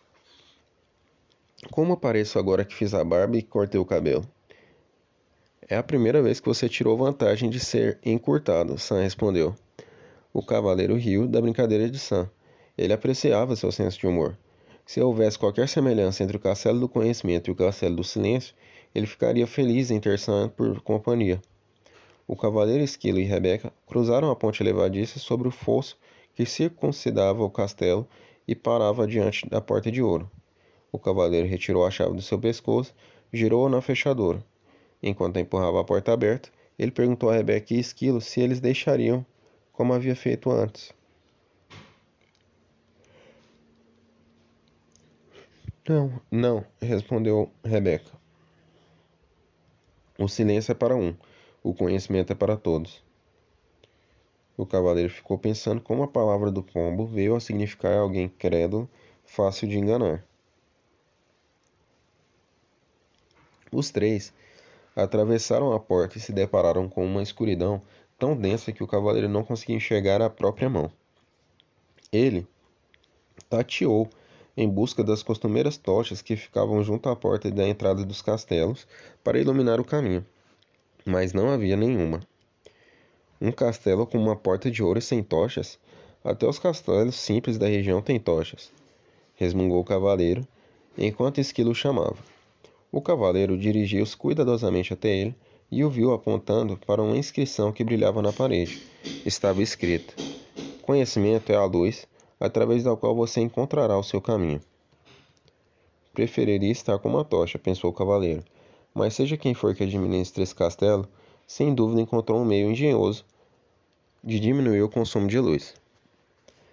Sam falou sem rodeios. Isso significa que quanto mais você sabe, mais luminoso ficará aqui dentro. Sam, apostarei em você que que está certo, exclamou o cavaleiro, e um vislumbre de luz tremeluziu na sala. Nesse momento, Esquilo chamou novamente o cavaleiro. Ele havia encontrado uma outra inscrição que brilhava na parede. Será que você não confundiu necessidade com amor? Ainda perturbado, o cavaleiro resmungou. Suponho que descobrir a resposta antes de receber alguma luminosidade a mais. Você está pegando rápido, Sam replicou. O cavaleiro resfolegou não tenho tempo para brincar de pergunta e resposta. Quero encontrar rápido meu caminho por este castelo, para poder chegar ao topo da montanha. Talvez você tenha que aprender aqui é que você tem todo o tempo do mundo, sugeriu Rebeca. O cavaleiro não estava com um humor receptivo e nem disposto a ouvir a filosofia da pomba. Por um momento, começou, é, considerou mergulhar na escuridão do castelo e andar a esmo. A escuridão, no entanto, era totalmente impeditiva, e sem sua espada ele tinha medo. Parecia-lhe que a mente impeditiva, parecia-lhe que a única escolha que ele tinha era descobrir qual o significado da inscrição. Suspirou e sentou-se diante dela e leu novamente. Será que você não confundiu necessidade com amor? O cavaleiro sabia que amava Juliet e Christopher, embora tivesse de admitir que antes de Juliet começar a ficar debaixo de tonete de vinho para esvaziar o conteúdo deles boca abaixo, ele a amava mais. Sam disse: Sim, você amava Juliet e Christopher, mas não necessitava deles também?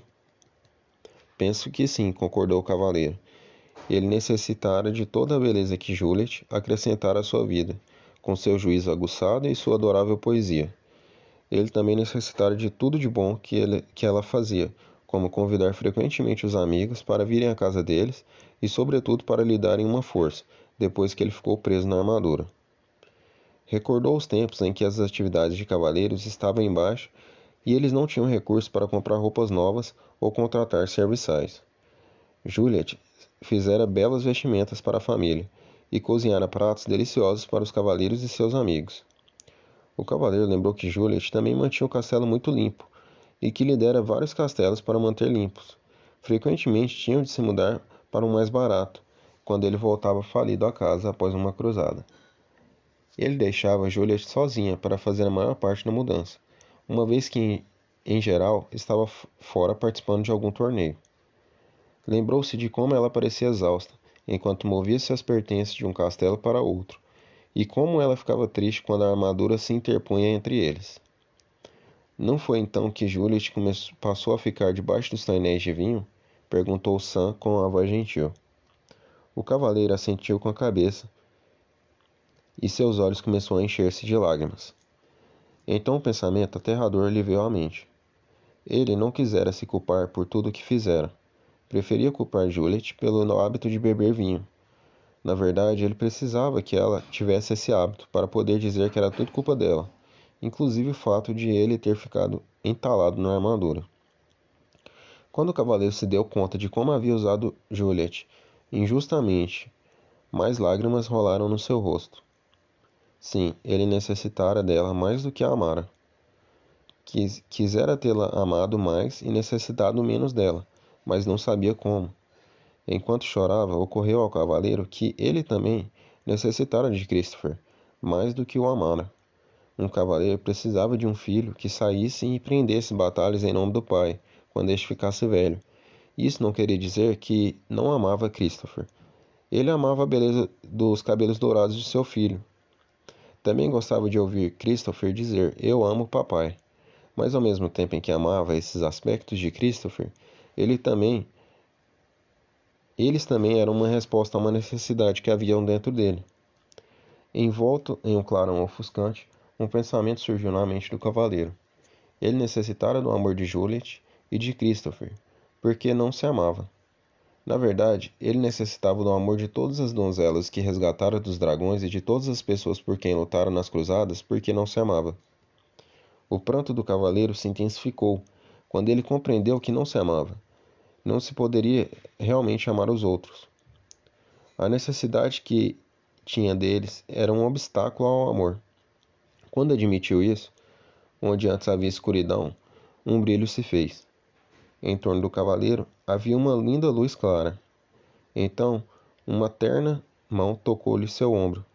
Olhando para cima, por entre as lágrimas, viu Merlin lhe sorrindo. Você descobriu uma grande verdade, o mago explicou ao cavaleiro. E somente quando nos amamos podemos amar aos outros. Como começa a me amar? perguntou o cavaleiro.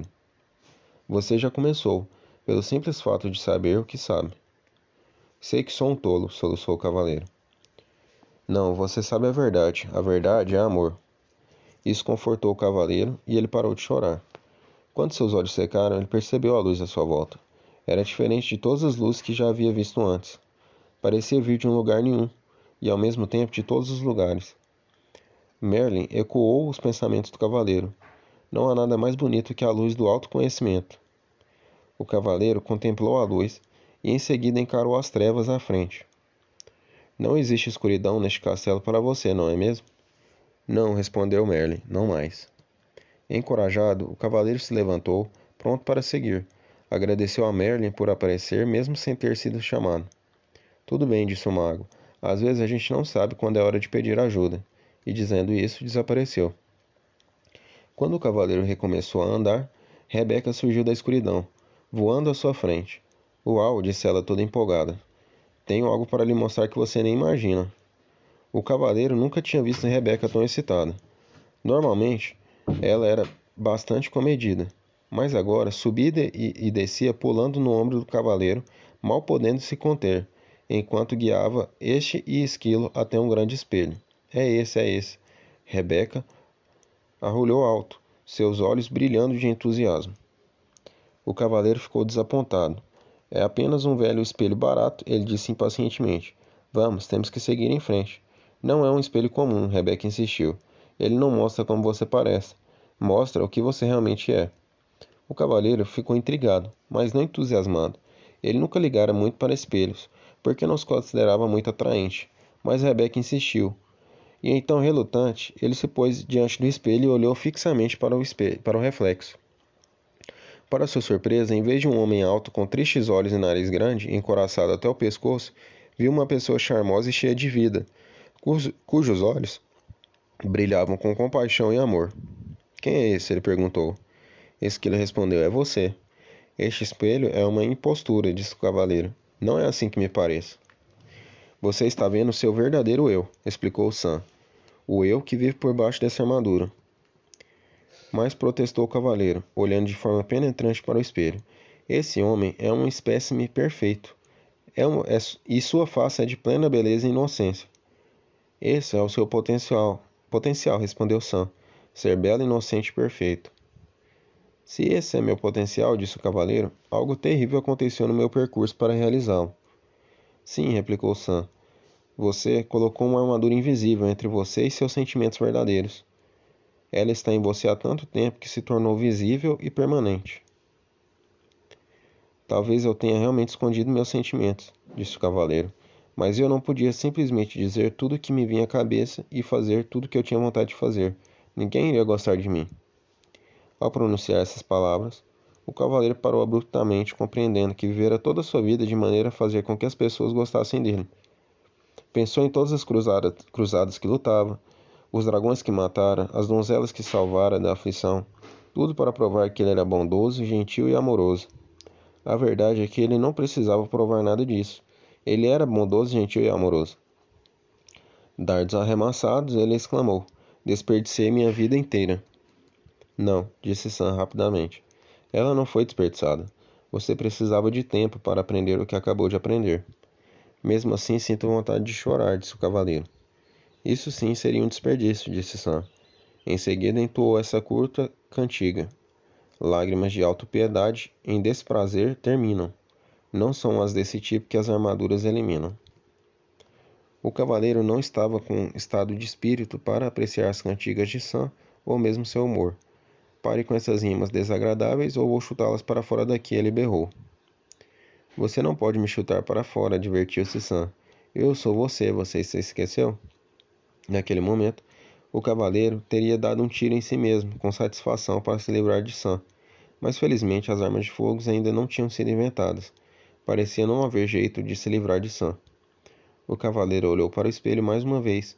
Bondade, amor, compaixão, inteligência e desprendimento retribuíram o olhar. Ele compreendeu que tudo que precisava fazer para possuir essas qualidades era reivindicá-las, pois elas sempre lhe haviam pertencido. Com esse pensamento, a linda luminosidade resplandeceu novamente, mais clara do que antes. Ela iluminou a sala inteira, revelando para a surpresa do cavaleiro que o castelo era composto de apenas uma sala gigantesca. É o código padrão para a construção de um castelo de conhecimento, disse Sam. O verdadeiro conhecimento não é dividido em compartimentos, pois todo ele emana de uma verdade. Este castelo possui um pátio que tem um, uma grande macieira bem no meio. Oh, leve-me até ela, disse o cavaleiro avidamente, já que estava começando a sentir muita fome. O cavaleiro e Rebeca seguiram o esquilo até o pátio. Os galhos robustos da grande árvore curvaram-se com o peso das maçãs mais vermelhas e brilhantes que o cavaleiro já vira. O que acha dessas maçãs, Von Bolsan? O cavaleiro pegou-se dando risadinhas. Depois notou uma inscrição esculpida numa laje de pedra ao lado da árvore. Para essa fruta não impõe a condição, mas que você agora aprenda sobre a ambição. O cavaleiro refletiu sobre essas palavras, mas francamente não tinha a menor ideia do que elas queriam dizer. Decidiu ignorá-las. Se você se fizer isso, nunca sairemos daqui, disse Sam. O cavaleiro gemeu. Essas inscrições estão ficando cada vez mais difíceis de entender. Ninguém falou que o castelo do conhecimento seria moleza, disse Sam firmemente. O cavaleiro suspirou, pegou uma maçã e sentou debaixo da árvore com Rebeca e Esquilo. Vocês dão conta desta? Ele lhe perguntou. Esquilo fez que não com a cabeça. O cavaleiro olhou para Rebeca e também fez com que não com a cabeça. Mas sei com certeza, disse a pomba pensativamente, que não tenho ambições. Nem eu, apertou o esquilo. E aposto que essa árvore também não tem nenhuma. Existe um propósito para ela, disse Rebeca. Essa árvore é como a gente, não tem ambições e talvez não precise delas. Isso está correto. Para árvores e animais, disse o cavaleiro. Mas como seria uma pessoa sem ambição? Feliz, falou Sam abertamente. Não, acho que não. Vocês estão todos certos, disse uma voz familiar.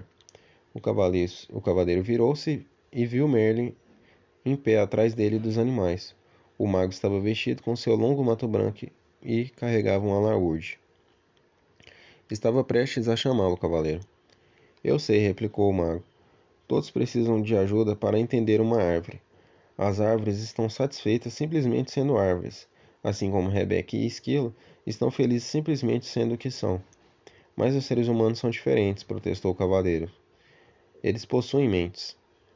Nós também temos mentes, declarou Esquilo, que ficara um pouco ofendido. Desculpe, é que os seres humanos têm mentes bastante complicadas que fazem com que desejem tornar-se melhores, explicou o cavaleiro. Melhores do que? O que? Merlin perguntou, tirando displicentemente um, um som do alaúde. Melhores do que são, respondeu o cavaleiro. Eles nascem lindos, inocentes e perfeitos. O que pode ser melhor do que isso? Merlin perguntou. Não estou querendo dizer que eles desejam ser melhores do que pensam que são, e desejam ser melhores do que os outros são. Você sabe como eu sempre quis ser o melhor cavaleiro do reino. Ah, sim, disse Merlin. A ambição originada dessa sua mente complicada o levou a tentar provar para você que era melhor que os outros cavaleiros. E o que há de errado nisso? perguntou o cavaleiro defensivamente. Como você poderia ser melhor do que outros cavaleiros quando todos nasceram lindos, inocentes e perfeitos como você. Estava feliz tentando, replicou o cavalheiro. Estava mesmo? Ou será que só não estava tentando, só estava ocupado tentando vir a ser o que não podia desfrutar de ser simplesmente? Você está me deixando confuso, resmungou, resmungou o cavaleiro. Sei que as pessoas necessitam de ambição. Elas desejam ser inteligentes e ter bons castelos, e poder trocar o cavalo do ano passado por um novo. Elas desejam progredir. Agora você está falando sobre o desejo que o ser humano tem de ser rico.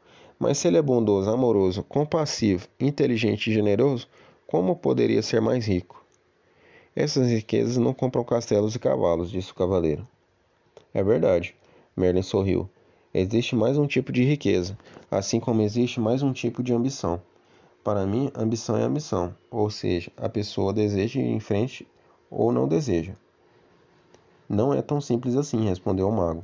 A ambição, originada na mente, pode lhe render lindos castelos e belos cavalos. Entretanto, somente a ambição que vem do coração pode trazer a felicidade. O que é a ambição que vem do coração? questionou o cavaleiro. A ambição do coração é pura. Ela não compete com ninguém e nem fere ninguém. De fato, ela o serve de tal maneira que serve os outros ao mesmo tempo. Como? perguntou o cavaleiro, esforçando-se por compreender. É nesse ponto que podemos aprender com a macieira. Ela se tornou graciosa e plenamente madura, cheia de frutos, cheia de bons frutos que ela dá livremente a todos. Quanto mais maçãs as pessoas retiram dela, disse Merlin, mais ela cresce e mais formosa ela se torna. Essa árvore está fazendo exatamente o que macieiras devem fazer: realizar seu potencial para benefício de todos. Pode acontecer o mesmo com as pessoas quando a ambição delas vem do coração. Mas, objetivou o cavaleiro, se eu ficasse por aí o dia todo dando maçãs de graças, não teria condições de possuir um elegante castelo, nem poderia trocar o cavalo do ano por um novo.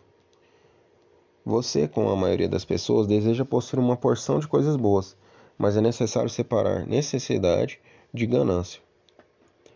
Vá dizer isso a uma esposa que deseja um castelo e um reino melhor, retorquiu o cavaleiro. Um ar de divertimento despontou no rosto de Merlin. Você poderia vender algumas de suas maçãs para pagar por castelos e cavalos novos. Depois poderia doar maçãs de que não precisasse para que outros pudessem se alimentar. É mais fácil para as árvores do que para as pessoas neste mundo, disse o cavaleiro filosoficamente. É tudo uma questão de percepção, disse Merlin. Você recebe a mesma energia vital que a árvore. Usa a mesma água, o mesmo ar e o mesmo alimento da terra. Garanto-lhe se aprender com a árvore, também poderá gerar os frutos que a natureza tem o propósito de gerar, e logo terá todos os castelos e cavalos que, dese que desejar. Você quer dizer que eu poderia conseguir tudo o que preciso, simplesmente permanecendo enraizado e sem sair do meu próprio quintal? perguntou o cavaleiro zombe zombeteiramente. Merlin riu. Aos seres humanos foram dados dois pés para que não precisassem, não precisassem ficar em um mesmo lugar. Mas se ficassem sossegados mais vezes para aceitar e desfrutar em vez de ficar correndo de um lado para o outro atrás das outras coisas, compreenderiam verdadeiramente a ambição que vem do coração. O cavaleiro sentou-se silenciosamente, refletindo sobre as palavras de Merlin. Contemplou a macieira florescendo diante dele. Seus olhos se deslocaram para esquilo e depois para Rebeca e finalmente para Merlin. Nem a árvore nem os animais tinham ambição e a ambição de Merlin vinha obviamente do coração. Todos eles pareciam felizes e bem nutridos. Eram todos belos espécimes da vida. Em seguida, considerou a si mesmo, emagrecido e com uma barba que começava a ficar desgrenhada novamente. Estava subnutrido, nervoso e exausto de ficar arrastando sua pesada armadura de um lado para o outro. Tudo isso ele adquirira por causa da ambição da sua mente e agora sabia que precisava mudar. A ideia era assustadora, mas ora, ele já perdera tudo, então o que tinha a perder? De agora em diante, minha ambição virá do coração, ele jurou. Ao pronunciar essas palavras, o castelo e Merlin desapareceram, e o cavaleiro encontrou-se de novo no caminho da verdade, com Rebeca e Esquilo. Junto ao caminho havia um borbulhante riacho. Sedento, Ele se ajoelhou para beber água e percebeu um tanto surpreso que a armadura sobre seus braços e pernas havia enferrujado e desprendido. Sua barba estava bastante longa novamente. Evidentemente, o castelo do conhecimento, como o castelo do silêncio, fizera truques com o tempo. O cavaleiro ponderou sobre esse fenômeno um tanto curioso e logo compreendeu que Merlin estava certo. Ele chegou à conclusão de que o tempo realmente passa rápido quando se está em contato consigo mesmo. Relembrou quantas vezes o tempo se arrastara indefinidamente quando tinha dependido de outros para preenchê-lo. Tendo se livrar de toda a armadura exceto o peitoral, o cavaleiro sentiu-se leve e jovem como há muito anos, muitos anos não se sentia. Ele também descobriu que estava gostando de si como há muito tempo não gostava. Com os passos firmes de um jovem, partiu em direção ao castelo da vontade e da ousadia, com Rebeca voando acima dele e Esquilo voltando, volteando seus, nos seus tornozelos. O Castelo da Vontade e da Ousadia. Ao alvorecer do dia seguinte, o curioso trio chegou ao último castelo. Era mais alto do que os outros e suas paredes pareciam mais grossas. Confiante de que logo, a, logo também passaria por este castelo, o cavaleiro começou a travessia da ponte levadiça, seguido dos animais. Quando estavam na metade do caminho, a porta do castelo foi escancarada e dela saiu ruidoso e ameaçador um imenso dragão que soltava fogo pelas ventas, cintilado com escamas verdes e brilhantes. Chocado, o cavaleiro ficou paralisado onde estava. Ele vira alguns dragões nos velhos tempos, mas este suplantava todos. Era enorme e as chamas saíam rugindo não apenas da boca, como aconteciam com qualquer dragão, dragão comum, mas também dos olhos e orelhas. Para piorar, Ainda mais a situação, as chamas eram azuladas, o que significava que este dragão continha grande quantidade de butano. O cavaleiro buscou a espada, mas nas suas mãos não encontrara nada. Ele começou a tremer. Com uma voz alterada e irreconhecível, ele chamou Merlin para pedir ajuda, mas para seu desânimo, o mago não apareceu. Por que será que ele não vem? O cavaleiro perguntou ansiosamente, enquanto se esquivava de um jato de chama azul emitido pelo monstro. Não sei, replicou Esquilo. Em geral, sempre podemos contar com ele. Rebeca, que estava sentada sobre o ombro do cavaleiro, aprumou a cabeça e ouviu atentamente. Pelo que posso captar, Merlin está em Paris participando de uma conferência dos magos. Ele não pode me abandonar agora, pensou o cavaleiro. Ele prometeu que não haveria dragões no caminho da verdade. Ele estava falando de dragões comuns, rugiu o monstro com uma voz ribobante que balançou as árvores e quase derrubou Rebeca do ombro do cavaleiro. A situação parecia periclitante. Um dragão que podia ler os pensamentos era sem dúvida muito assustador, mas de algum modo o cavaleiro conseguiu controlar-se e parar de tremer.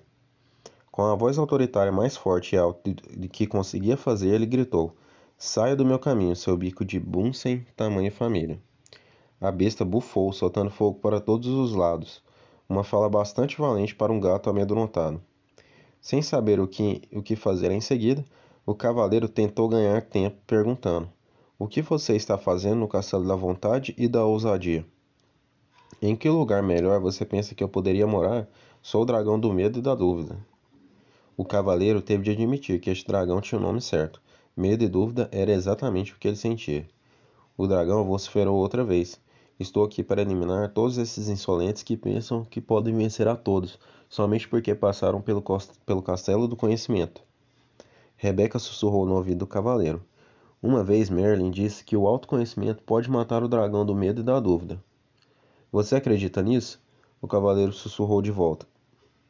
Sim, respondeu Rebeca firmemente. Então pode ficar com esse divertido lançador de chamas verdes. O cavaleiro deu a volta e rapidamente afastou-se pela, pela ponte levadiça. Ah, riu Dragão, seu último ar quase ateando fogo às calças do cavaleiro. Você vai desistir depois de ter chegado tão longe? Esquilo perguntou, enquanto o cavaleiro removia faíscas de sua armadura. Não sei, o cavaleiro replicou. Acabei me acostumando a alguns pequenos luxos, como viver, por exemplo. Sam entrou na conversa. Sam entrou na conversa. Como pode viver consigo se não tem a vontade e a ousadia para testar seu, seu autoconhecimento? Você também acredita que o autoconhecimento pode matar o dragão do medo e da dúvida? perguntou o cavaleiro. Certamente, o conhecimento é a verdade, e você sabe o que dizem: a verdade é mais poderosa do que a espada. Sei que dizem isso, mas será que alguém já fez um teste e continuou vivo? Se esquivou o cavaleiro. Tão logo proferiu essas palavras, o cavaleiro lembrou que não tinha de provar nada. Ele nascera bondoso, gentil e amoroso. Portanto, não, não precisava sentir medo e dúvida. O dragão não passava de ilusão. Olhou através da ponte levadiça e viu o monstro remexendo o chão com pata e incendiando alguns arbustos nas cercanias, aparentemente para manter a prática.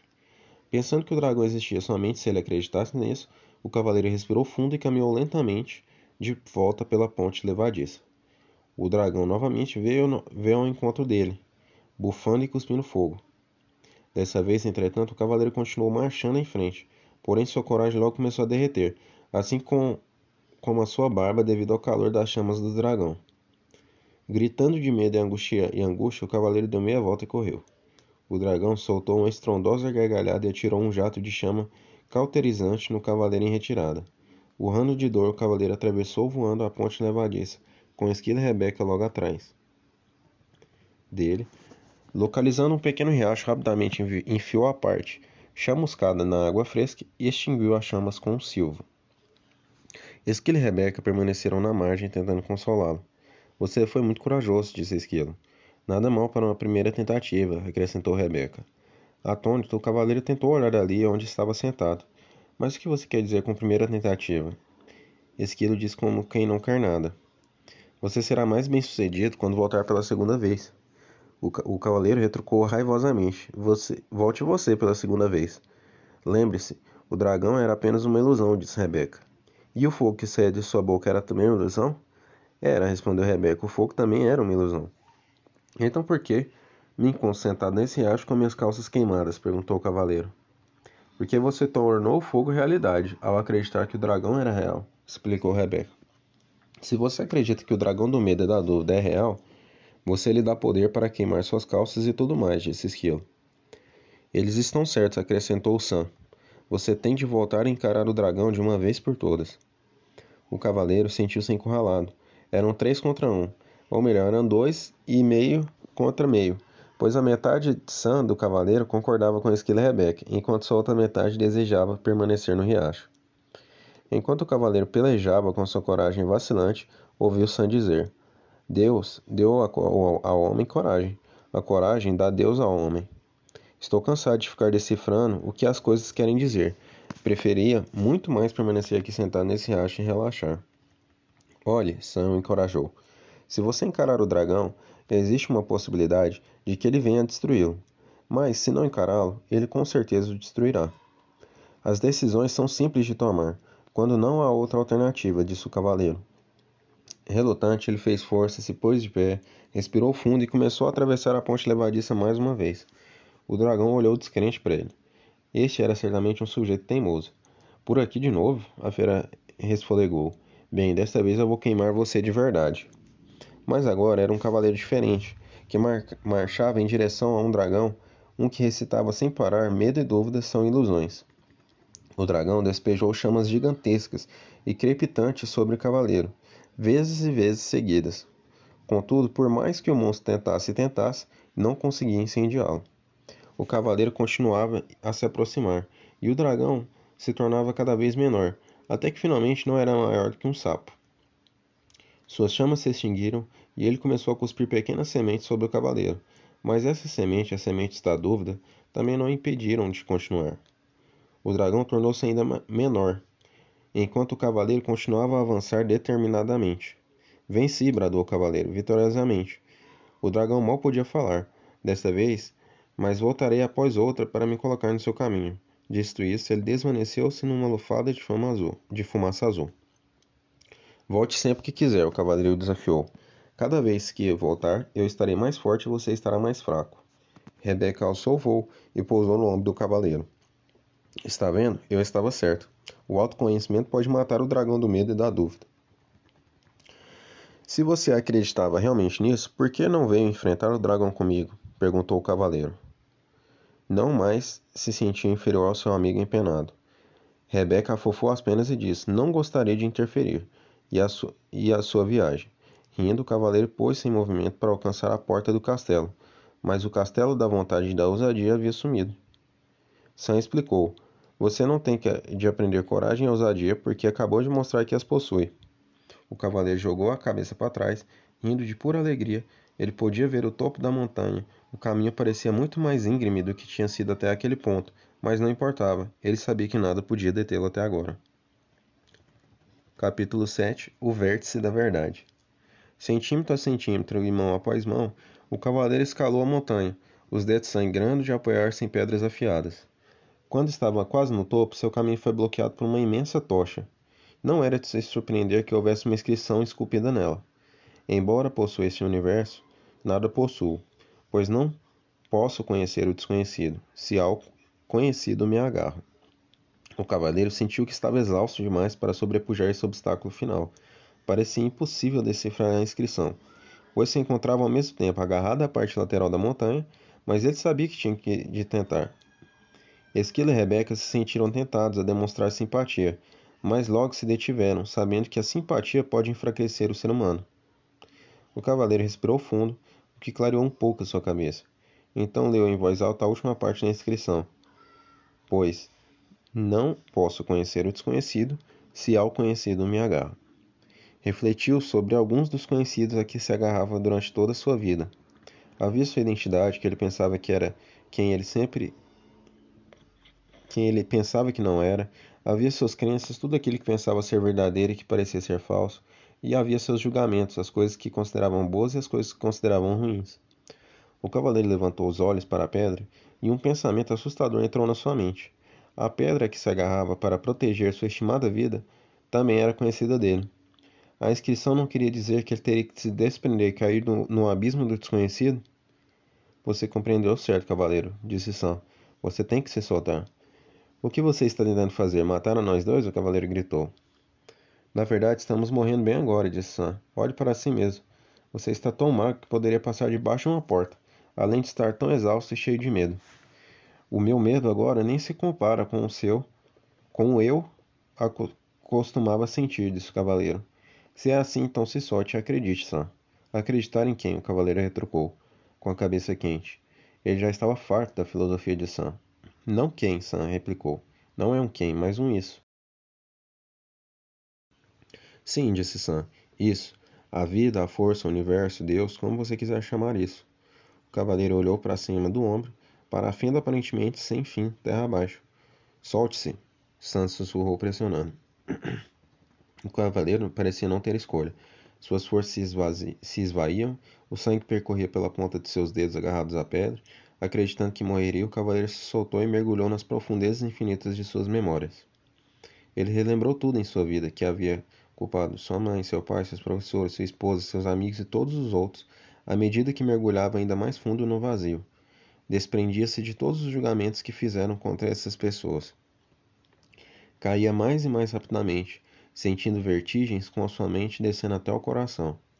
Então, pela primeira vez, viu sua vida com lucidez, sem julgamentos e sem desculpas. Naquele instante, aceitou plena responsabilidade por sua vida, pela influência que as pessoas tiveram sobre ela e pelos acontecimentos que a tinham modelado.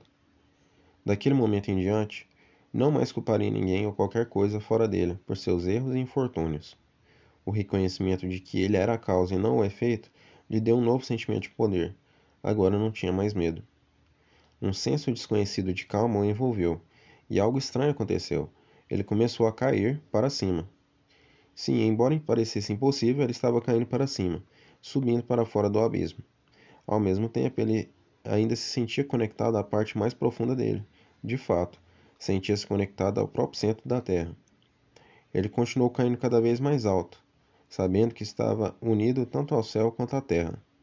De repente não estava mais caindo, mas em pé, no topo da montanha, e compreendia o total significado da inscrição da rocha. Ele se desprendera de tudo o que temia e tudo o que tinha conhecido e possuído. Sua vontade de abarcar o desconhecido o tinha libertado. Agora o universo lhe pertencia, para experimentar e desfrutar.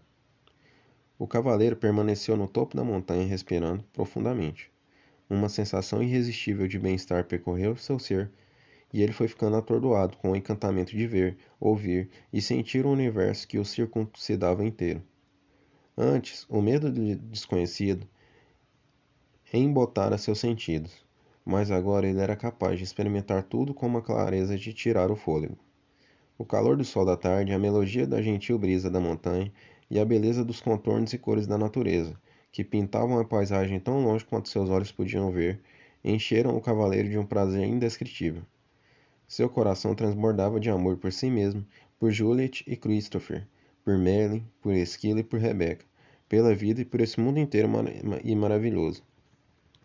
Esquila e Rebecca observaram o cavaleiro ajoelhar, lágrimas de gratidão jorrando de, de seus olhos. Quase morri pelas lágrimas que deixei de chorar, ele pensou. As lágrimas rolaram por sua face, passaram pela sua barba e atingiram o peitoral. Oriundas do coração, eram extremamente quentes e rapidamente derreteram o que restava da armadura. O cavaleiro gritou de alegria. Nunca mais vestiria a armadura e sairia cavalgando em todas as direções.